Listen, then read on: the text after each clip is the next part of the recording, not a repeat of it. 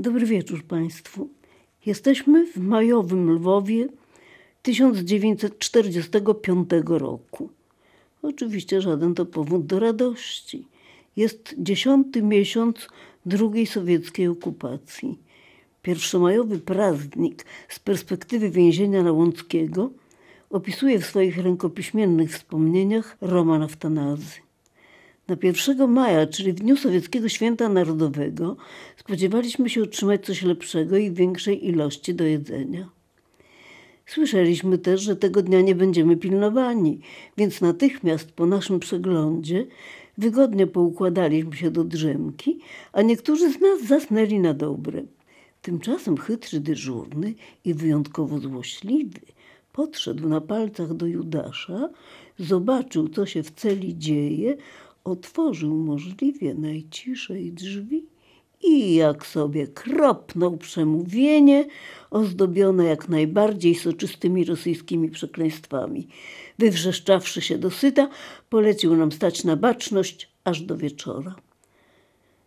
Rozkaz musieliśmy wykonać, ale pod koniec kary byliśmy bliscy omdlenia. Sadysta w osobie dyżurnego stale kontrolował nas przez okienko i mimo, że widział, iż karę wykonujemy, nie skrócił czasu jej trwania. A w pamiętniku dziewczęcego chóru od Dominikanów pisze Marysia Patkiewicz. 2 maja poszłyśmy na pochulankę. Panna Marysia, Stefa Pietraszewska, Jadzia Jelińska i Zosia Johan poszły oczyścić mogiłę zbiorową na cmentarzu obrońców Lwowa w przygotowaniu na 3 maja. Przyszli do nas na pochulankę ojciec Sylwester i nasz chórmistrz, organista brat Wilhelm. Brat z nami grał w piłkę, a ojciec odszedł po krótkim pobycie spowiadać chorą zakonnicę. Koniec cytatu.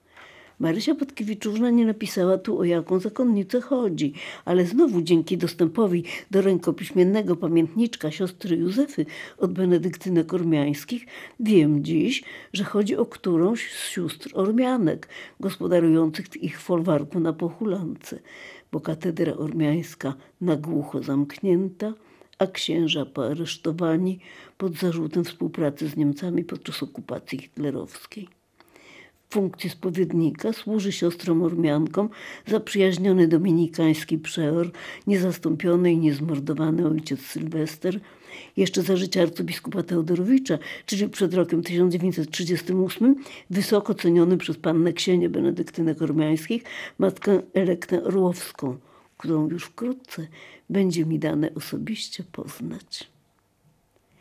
3 maja rano, pisze dalej w naszym pamiętniku Marysia Patkiewicz, przystąpiłyśmy do komunii świętej w intencji ojczyzny. Wieczorem po śpiewie panna Marysia przeczytała nam o Konstytucji 3 maja. Parę dziewczynek powiedziało wiersze, zaśpiewałyśmy parę pieśni. Tak skromnie uczciłyśmy dzień naszego święta narodowego. Koniec cytatu. A w więzieniu Nałąckiego? Z okien naszych pisze Roman Aftanazy, widzieliśmy rejonową radę, przed którą często zbierała się ludność dzielnicy, w jakiej mieściło się więzienie, aby następnie wziąć udział w tej czy innej uroczystości. Zwykle przygrywała wówczas orkiestra, niesiono sztandary – tak się zdarzało, że z naszych okien nigdy prawie nie widzieliśmy ludzi miejscowych, omijających skrzętnie ulicę Łąckiego i tę część ulicy Sapiechy, aby nie patrzeć na posępne historycznie w dziejach martyrologii polskiej mury, lecz wyłącznie bolszewików to też mieliśmy przekonanie, że Polaków już w Lwowie nie ma, zwłaszcza, że kilkumiesięczny okres naszego przebywania za kratami wydawał się nam wiecznością, w ciągu jakiej zaszły wszędzie zasadnicze zmiany. A ludzie, świeżo aresztowani, grubo przesadzali, że jeżeli ktoś jeszcze nie wyjechał, to w każdym razie jest zarejestrowany i siedzi na kufrach spakowanych do drogi. Na 1 maja rżnęła orkiestra na placu przed więzieniem, a rejonową radą aż się mury trzęsły. Szły delegacje różnych fabryk i instytucji, kierując się w kierunku ulicy, na której przyjmowano defiladę. W dniu naszego święta narodowego nie oczekiwaliśmy rzecz jasna żadnych uroczystości. Zastanawialiśmy się wszakże, czy na Zachodzie obecny rząd pozwoli na obchód rocznicy 3 maja, czy też święto to zostało usunięte. Było to po południu. W pewnym momencie zagrzmiała orkiestra w pobliżu więzienia. W dźwiękach, jakie usłyszeliśmy, rozpoznaliśmy nasz polski marsz. Zdumieliśmy się wszyscy i doznaliśmy niepokojąco radosnego podniecenia. Cóż to ma znaczyć? Czyżby naprawdę, czyżby naprawdę garstce Polaków pozostałej w Lwowie pozwolono świętować ich uroczystość narodową? A może, a może Lwów został przyznany Polsce? Takie przypuszczenie było zbyt słabym, ale za kratami, gdy się nie ma żadnego realnego gruntu pod nogami, wszystko wydaje się możliwym, a granica niemożliwości zupełnie się zaciera. Oczywiście, że ktoś wdrapał się na okno, lecz trudno było rozeznać się w sytuacji w przeciągu kilku sekund. Dłużej nie ryzykował nikt obserwować, bo okien pilnie strzeżono, a gdy w jakimś zauważono czyjąś głowę, cela ta miała się potem spyszna. Usiedliśmy więc wszyscy, ale wytężyliśmy słuch, by złowić czyjś głos, czyjeś słowa. Niestety z ogólnego gwaru nie dało się niczego rozróżnić. Aż nagle Nagle pod naszymi oknami jakieś maszerujące dziewczęta lwowskie na cały głos zaśpiewały Wiwat Majowa Jutrzenko. Kret nam wszystkim Polakom uderzyła do głowy, więc jednak to obchód 3 maja. Sam nie wiem, jak i kiedy spiąłem się na okno, lecz zobaczyłem tylko morze głów w sowieckich czapkach i moc czerwonych sztandarów, ale naszego ani jednego a orkiestra tramwajarzy w tym momencie zagrała marsza Moskwa Maja. Miny nam zrzedły, ale dopiero znacznie później dowiedzieliśmy się, że obchód urządziły władze z powodu zajęcia Berlina. I domyśliliśmy się, że dzielne lwowianki, chcąc zrobić nam przyjemność, nam, swoim braciom czy narzeczonym, idąc w pochodzie z ramienia szkoły, zanuciły ową tak dobrze znaną każdemu polskiemu sercu melodię. Koniec cytatu. A nam w szkole któregoś dnia każą się zebrać w auli. Nauczycielki prowadzą nas parami. Zasiadamy w ławkach i ktoś przemawia. Jakiś mundurowany Sowiet. Mówi, że się wojna skończyła. Co? Gdzie? Jaka wojna się skończyła? Nic z tego nie rozumiem. Jak się wojna skończyła, to co on tu jeszcze robi?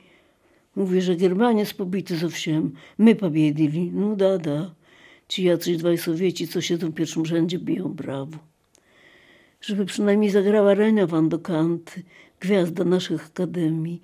Byłaby przynajmniej chwila oddechu od tego niepojętego gadania. Ale się nie zanosi. Fortepian zamknięty, a Renia siedzi wśród tych swoich koleżanek z siódmej klasy i nic nie zapowiada, żeby się szkowała do występu. Chociaż właściwie co mogłaby dzisiaj wykonać? Mazurek Chopina? Mazurek Dąbrowskiego? Czy szeroka strona Majradnaja?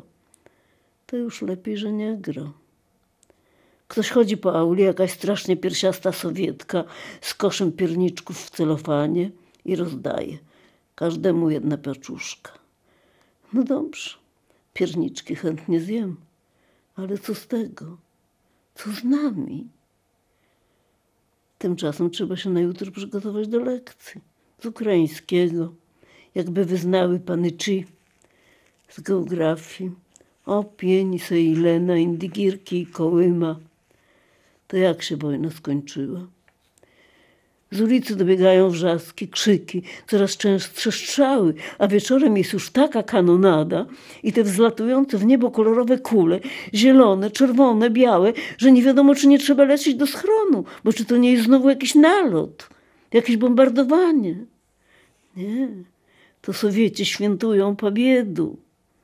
Siedzimy w domu, ledwo oddychając ze strachu, czy zaraz nie wleci jakaś zabłąkana kula, jakaś strącona dachówka. Nazajutrz wieczorem mama opowiada, że jej koleżanka pielęgniarka, mieszkająca obok kościoła świętego Mikołaja, widziała ze swego okna, jak z mieszkania piętro niżej pijani Sowieci ostrzeliwali budynek plebanii, jak sypały się dachówki, gruzy i szkło. Takie wiwaty trwają przez trzy dni. A nam coraz smutniej. W zielone święta o ósmej rano śpiewamy u dominikanów godzinki, a o dwunastej jest msza święta w intencji naszego chóru. Pod datą 31 maja 1945 zapisała w pamiętniku Bogusia Leszczyszyn. Na tej mszy świętej modliłyśmy się za siebie i za te dziewczynki, które wyjechały. No tak, to są teraz nasze największe smutki i najsmutniejsze intencje. A także z naszego braciszka i ojców opiekunów dawnych, ojca Joachima i Anselma i opiekuna obecnego, ojca Sylwestra. Zbliża się właśnie trzecia rocznica naszego śpiewania, a tu tymczasem stajemy się coraz bardziej chórem milknących instrumentów. Już nawet pogoda przestaje nam sprzyjać. Po południu poszłyśmy na przychadzkę na Kaiserwald, lecz było zimno i zmarzłyśmy, kontynuuje Bogusia. Później, gdyśmy wracały, zaczął padać deszcz i zmokłyśmy trochę.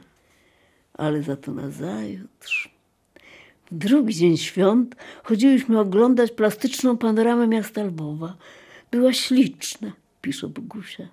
Jeden pan nam wszystko wytłumaczył i zrozumiałyśmy bardzo dobrze. Poznałyśmy bardzo dobrze nasz stary, kochany Lwów, a potem szłyśmy ulicami, którymi niegdyś biegły mury Lwowa i z tego wszystkiego zobaczyłyśmy, jaki nasz Lwów był mały, ale śliczny. I Bogusia to ślicznie zapisała. A panna Marysia, bo kto? Ślicznie to wymyśliła żeby nam ten Lwów, którego i tak mamy pełne serce, wbić jeszcze do głowy, w pamięć do końca świata. Na wszystkie sposoby, we wszelkiej formie, przy każdej istniejącej jeszcze okazji. Skąd ona wiedziała, co ma z nami robić? Przecież miała dopiero 21 lat. Skąd wiedziała? Można by odpowiedzieć z Ducha Świętego. Był to właśnie drugi dzień Zielonych Świątek. I znowu się przypomina zdanie profesora Wojciecha Roszkowskiego, że takiego pokolenia jak tamto nie było nigdy przedtem i nigdy potem. Aż nie śmiem dziś pomyśleć, czyżby to sam genialny architekt, inżynier Janusz Witwicki, adiunkt w Katedrze Architektury Historycznej Politechniki Lwowskiej, syn wszechstronnego uczonego, filozofa, psychologa, historyka sztuki, rzeźbiarza, rysownika i tłumacza Platona, profesora Władysława Witwickiego, osobiście nam wtedy pokazywał swoje własne dzieło, panoramę plastyczną dawnego Lwowa, powstającą wciąż jeszcze od 1929 roku, powstającą w pracowni, którą dostał przed wojną od władz miasta, dwa kroki od Dominikanów przy ulicy Ormiańskiej 23 i że jemu się chciało w dzień świąteczny zawracać sobie głowę jakimiś tam dziewczynkami z chóru świętej Cecylii.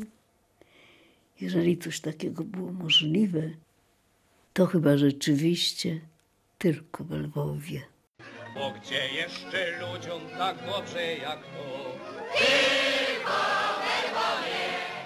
Ze śpiewem tytulu nie budzą ze snu.